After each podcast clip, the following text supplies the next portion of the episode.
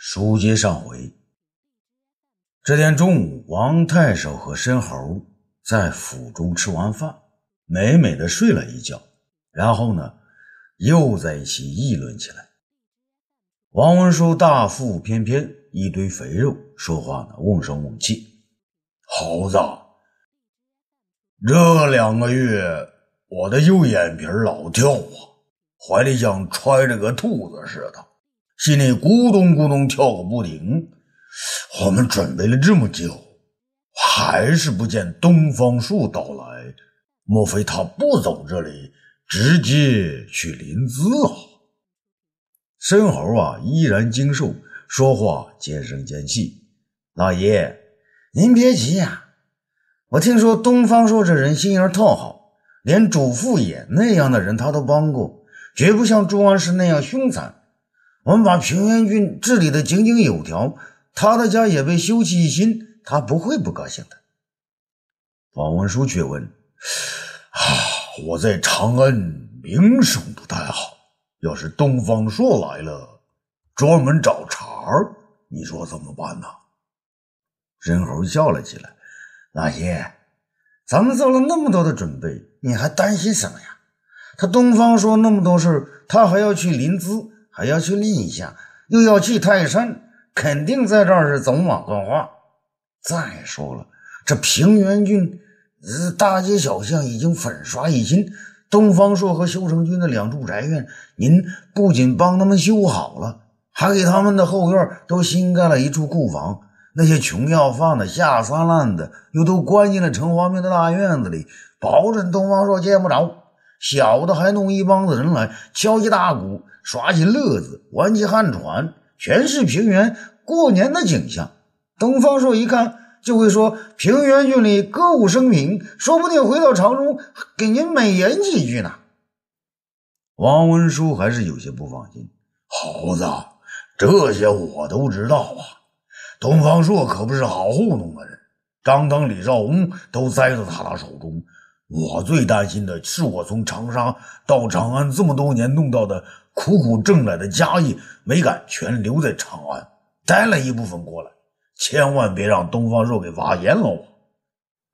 老爷，您放心，我申猴把他放到了谁都想不到的地方。说完呢，申猴对王文书的耳朵嘀咕了几句。王文书听了，显得更为紧张。有那得派人守好喽。申猴说：“大人，我前后都派了士兵守卫，您就放心吧。”王文书啊想了想，觉得申猴如此办事啊甚是稳妥，突然笑了起来：“哦，好，好，这下子我就放心了。啊，来人！”侍卫兵呢马上来到，有。你们多派几个人，两个人为一波，到平原东南西北四条大道上给我打听着。一旦发现朝廷的刺史东方朔大人的身影，马上就回来报告。本太守要亲自到平原入境处迎接。侍卫兵答道：“啊，是。”正在此时啊，一个士兵瘸着腿，惊慌的跑了进来。大声叫唤：“老爷啊，不不好啊！”王文书一惊啊，啊，出出了什么事啊？老爷，平原都尉刘大胆，他他他他他……那王文书从桌上坐了，站了起来。这刘大胆不是到处捉人吗？嗯，他怎么了？瘸腿士兵啊，一边摸着腿，一边叫道。老爷，刘大胆他带着两个人，其中一个说是东方朔，他们到了城隍庙呃的大门口，非要进去不可。王文书一屁股软了下去啊！啊，我的天哪，申猴啊，这回我们的麻烦可大了。这申猴啊，也激出了一身冷汗呐。可他毕竟是机灵啊，想了一想，便说道：“老爷，您别急，既然东方大人已经到了城隍庙，老爷您就快去接他。”稳住他！王文书瞪大眼睛，啊，怎么稳住他呀？老爷，咱们只管说，老爷您是怕那些穷人饿死了，才把他们集中在城隍庙中的。我们每天给他们三顿饭吃，等到开春有野菜吃了，再放他们回去。那小的这就去府库里多弄点粮食，把粥烧得厚厚的。东方朔说不定啊还会高兴呢。王文书想了想，哎呀，事到如今也只有这个办法，你可要快一点啊！说着呢，他拉上瘸腿的士兵就往外走。申猴抬脚先走了出去，边走边说：“老爷，您先去稳住他，我把厨房里头我们晚上吃的饭再加一点水，冲成稠稠的大米粥，先给送去，然后再让他们多做一些。”天色昏暗，城隍庙内啊，人体相急。这东方朔在平原都尉刘大胆的带领下。硬闯进了城隍庙的大院，只见成百上千的穷人呐，都被关押其中，个个是骨瘦如柴，面带色菜色。有个长脖子老人，他的头已经抬不起来了，便靠在一个长着三角眼的中年人的肩上，看上去已是奄奄一息。那个三角眼的中年人看到有人过来，便瞪起了仇恨的眼睛。东方朔问刘大胆：“刘都尉，那这些人每天给多少粮食吃啊？”刘都尉回答道：“大人，他们每天只能喝到两次稀粥。”三角眼的中年人马上叫了起来：“什么他妈的稀粥啊！稀他娘的屁呀！一碗清水加上十几个小米粒儿，老子刚刚吃完，一泡尿就尿光了。”刘都尉红着脸说。啊！你们也别嚷嚷，我刘大胆从来就没有亏待过乡里乡亲的，我只不过是奉命行事罢了。今天东方大人，呃，东方朔来到了平原，咱们有话尽管说，有冤只管诉。这大院子中的人呢，都能爬的，呃，爬了起来。啊，东方朔，我们不是在做梦吧？这长脖子老者呢，也突然坐了起来。啊，东方朔，东方朔真的回来了，让我看看。那位三角眼的中年人急忙将他托起。东方朔走了过来。哦，我是东方朔，你是谁？长脖子老者突然拉住东方朔：“你是东方朔？你是陶童？我是谁？你不知道了？”你看看我这长脖子就知道了，我姓陆啊！东方朔大吃一惊：“啊，老哥，你是长脖子陆？”长脖子老者啊，抱住东方朔，泪水从双眼中流了出来，但他的嘴里呢，却发出笑声：“嗯，哈哈哈哈哈！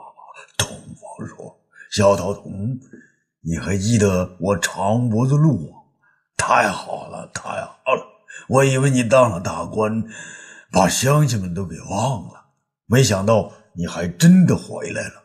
平原人这回有救了。老哥，你慢慢说，你家里的人呢？这回长脖子鹿啊，真的哭泣起来。唉，头痛老弟，你不知道啊，去年平原郡又是大旱，又是蝗灾。我家的就剩我眼前这个儿子三脚猫了，多亏你媳妇儿和修成军他们接济呀。后来你媳妇儿和修成军家的粮食也吃光了，我就说你们走吧，你家就是金山银山也救不了平原人呐。他们没有办法，只好到儿子媳妇那儿去了。可是个王太守啊！这么个大灾大旱之年，他还要把平原的地皮子都刮了一层，平原人没法活了。正在此时啊，王文书在一群士兵的簇拥下来到大院，径直走到了东方朔的跟前。瘸腿士兵听到长脖子老人在骂太守，抬手便要打他，却被王文书用手拉住。王文书啊，一脸愤怒的样子，要不许动手！老人不知情理，无知无无罪嘛！东方朔对他是冷目相视，王文书拱手一揖：“啊，东方大人别来无恙。下官王文书不知大人到此有失远迎，还望赐死大人入罪。”东方朔冷笑一声：“王大人，你的消息已经够快的了。皇上只试着派出我这一门个四使，你就知道了。”王文书也笑道：“啊，东方大人，您言重了。俗话说，朝廷里头的人也有三个穷亲戚嘛。何况下官我还在吏部干过几年呢。您从执戟郎官，呃，官复从一品的原职，一套手续还是下官给办的呢。”东方朔呀，不讥讽地说：“哦，是我不好。”我当时忘记酬谢王大人了，今天在这补过。王说：“哪里哪里，东方大人您别见怪。下官虽然读书不多，可也知道以民为本这个大道理。刚才这老汉说我刮了平原一层地皮，本大人一点都不生气。我还是那句话，无知者啊无罪嘛。大人，您看。”下官把这么多家中无粮、只好靠乞讨为生的人都集中在此，每天给他们吃的，就是怕他们冻死、饿死了啊！东方朔看了众人一眼，问道：“王大人，你给他们什么吃的呀？”王文书急忙叫道：“啊，来人，快把他们的吃的东西拿来，给东方大人看看。”申猴马上从人群里面钻了出来，大声叫道：“来嘞，郡守大人，小的们给这里的人送来了晚餐，比中午那顿稍差一点。太守大人，是不是给他们分下去？”王文书煞有介事的：“妈，让东方大人看一看吧。”东方朔走上前来，见是一大桶很稠的大米粥。还冒着香香的热气，他把长脖子老人拉过来，走到桶边：“老哥，你跟俺说，你们天天是吃这个吗？”长脖子老者走进饭桶，深深的吸了一口气，看了王文书一眼，突然被那股香气冲的是昏了过去。东方朔大叫：“啊，阿哥，阿哥！”三角眼呢也大喊：“老弟，老弟！”王文书啊，笑了起来。东方大人，您看，这位老者进的这么好的饭，他高兴的晕过去了。快，快让他吃点饭，一会儿就好了。沈豪，快给他们盛饭。啊！申猴啊，大叫：“得令！啊快为老少爷们盛饭，管他们吃个饱，吃个够。你们可要知道，这些粮食都是王太守王老爷从自家的厨房里面搬出来的。”东方朔和金房、刘大胆儿等人都瞪大了眼睛。花开两朵，各表一枝。长安城中建章宫内，公孙卿与栾大双双跪在武帝面前。武帝拖着悠长的声音问道：“二位大贤，你们未能随朕到朔方城去？”在长安为朕做了些什么呀？公孙卿啊，侃侃而谈。陛下，陛下刚离长安不久，便到了九月尽头。陛下从朔方发来诏命，说要改元元封。小臣便知道陛下已决意到泰山封禅了。小臣在高兴之余，突然想起一事：我大汉沿用秦朝历法，以十月一日。为一岁之首，到了九月底便想过年，这种做法与岁时颇不相符。小臣便找到历书和阴阳之书、天星地煞学说等等，苦心钻研，发现眼下所用秦朝历法与日行之道月圆月缺有些怪异。小臣以为历法乃黄金天为天，哺育万民之所必须。要正天下，先正立法，所以小的别无他物，一心在研习天文和历书。武帝大吃一惊啊！好啊，公孙卿，你的想法与东方朔的想法真是不谋而合呀！谁说你们与东方朔走不到一起啊？东方朔在朔方城时便向朕提起此事了。东方朔呢，已去泰山，无心顾及此事。既然你有此心，朕就将这件大事委托于你。另外，司马谈、司马迁父子对于天文历法之道极为精通，你可到他的家中前去走走嘛。公孙卿有些犯难，陛下。小臣只恐老太史公不愿意接纳呀。武帝笑了起来，哈哈哈哈！公孙卿，这你就不了解太史公了。你讲神仙，太史公未必顺从；可是要讲天文历法，他肯定会视你为知音。朕再给他父子下一道手谕，保证他们视你为同道。公孙兴啊，连忙点头啊，小臣谢过陛下。武帝呢，又转过身来问栾大道：“那栾大仙人，你呢？”罗安娜面上呢，露出这个忐忑不安的神色啊，皇上，小仙奉皇上之命去为公主治病，如今公主已是大为康复，如同好人。武帝大惊而起啊，什么？安娜，你真的将长公主的病治好了，而且如同好人。罗安娜那颗悬着的心呢，踏实了下来。他进而得意地说：“皇上，耳听是虚，眼见为实啊！你可以去问皇后，还可以到中岁宫中去看公公主去啊！”武帝是大为高兴啊！好，栾大，朕明天就去看公主。如果她的病要是真的被你治好了，朕便封你为仙人，为诸侯，朕要重重的赏你。这平原郡府气氛比较轻松，王文书在府府内设宴款待东方朔和靖王。宴会啊，倒是极为简单，四盘子青菜，一盘子豆腐汤。王文书脸上歉疚的很呐。东方大人，实在对不起您呐！平原去年大旱，又是蝗灾，实在没什么好吃的，钱也没了，是粮也没了。这些菜啊，都是府中的厨师掩埋在干草底下才保存下来的，您就将就着吃吧。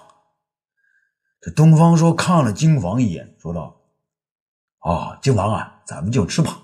王大人。”以四菜一汤来招待皇上的钦差，这也是一种廉洁呀。金房疑惑的看了东方朔一眼，然后问王文书：“呃，王大人，您平时就吃这些吗？”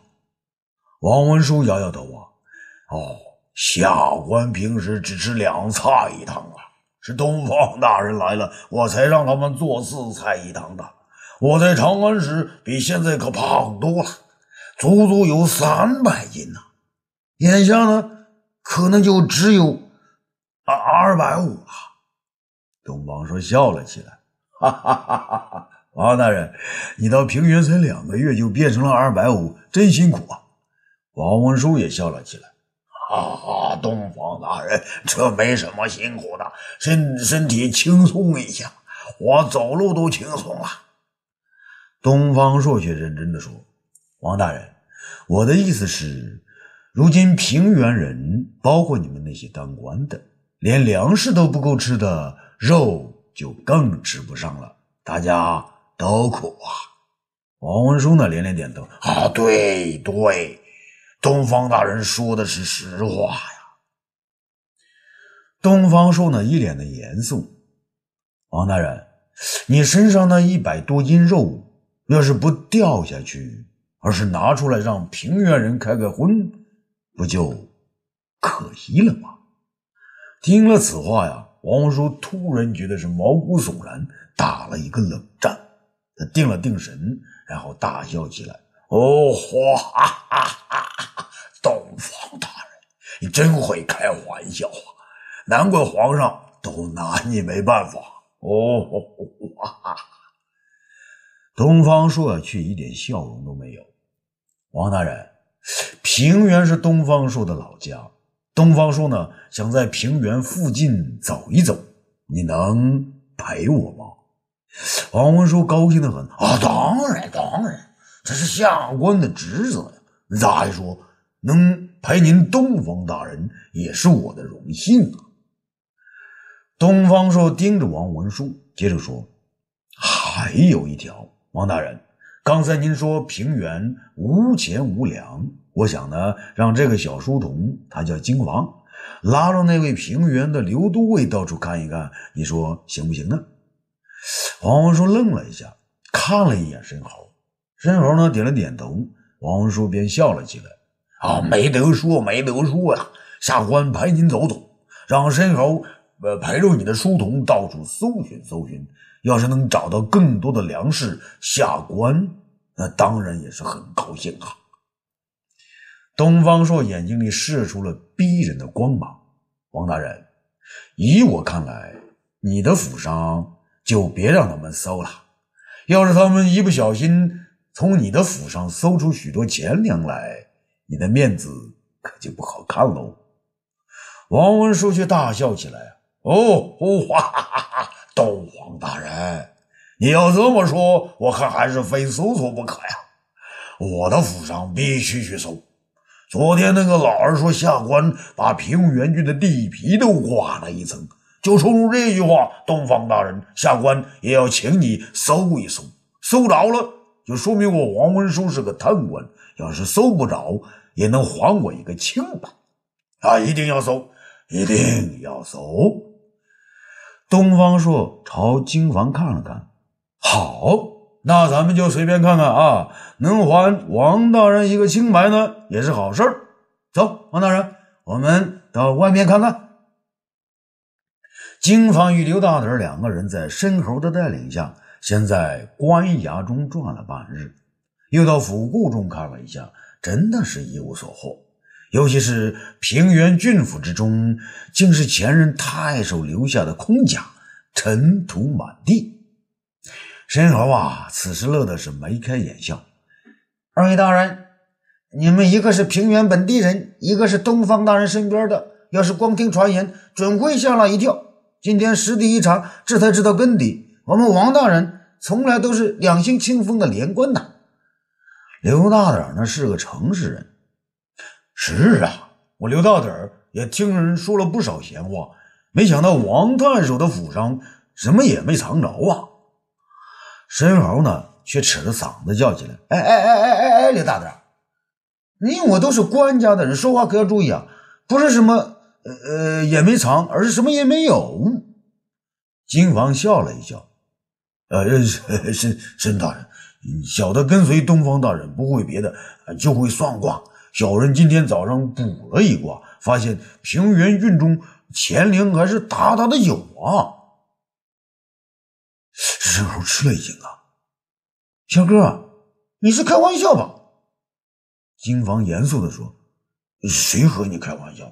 告诉你，你要是找不到粮食，东方大人是不会走的。”申猴啊，眉头一皱，计上心来：“哦哦，对对对对，是是是，还有粮食。”我们平原郡有个平原仓，是皇上在平原设的国库，那里还有几百担的粮食。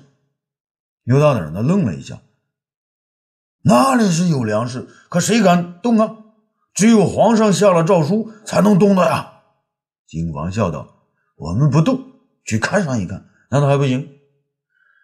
申猴啊点点头：“好，好，下官这就领你们去看。”啊，欲知后事如何，咱们下次接着说。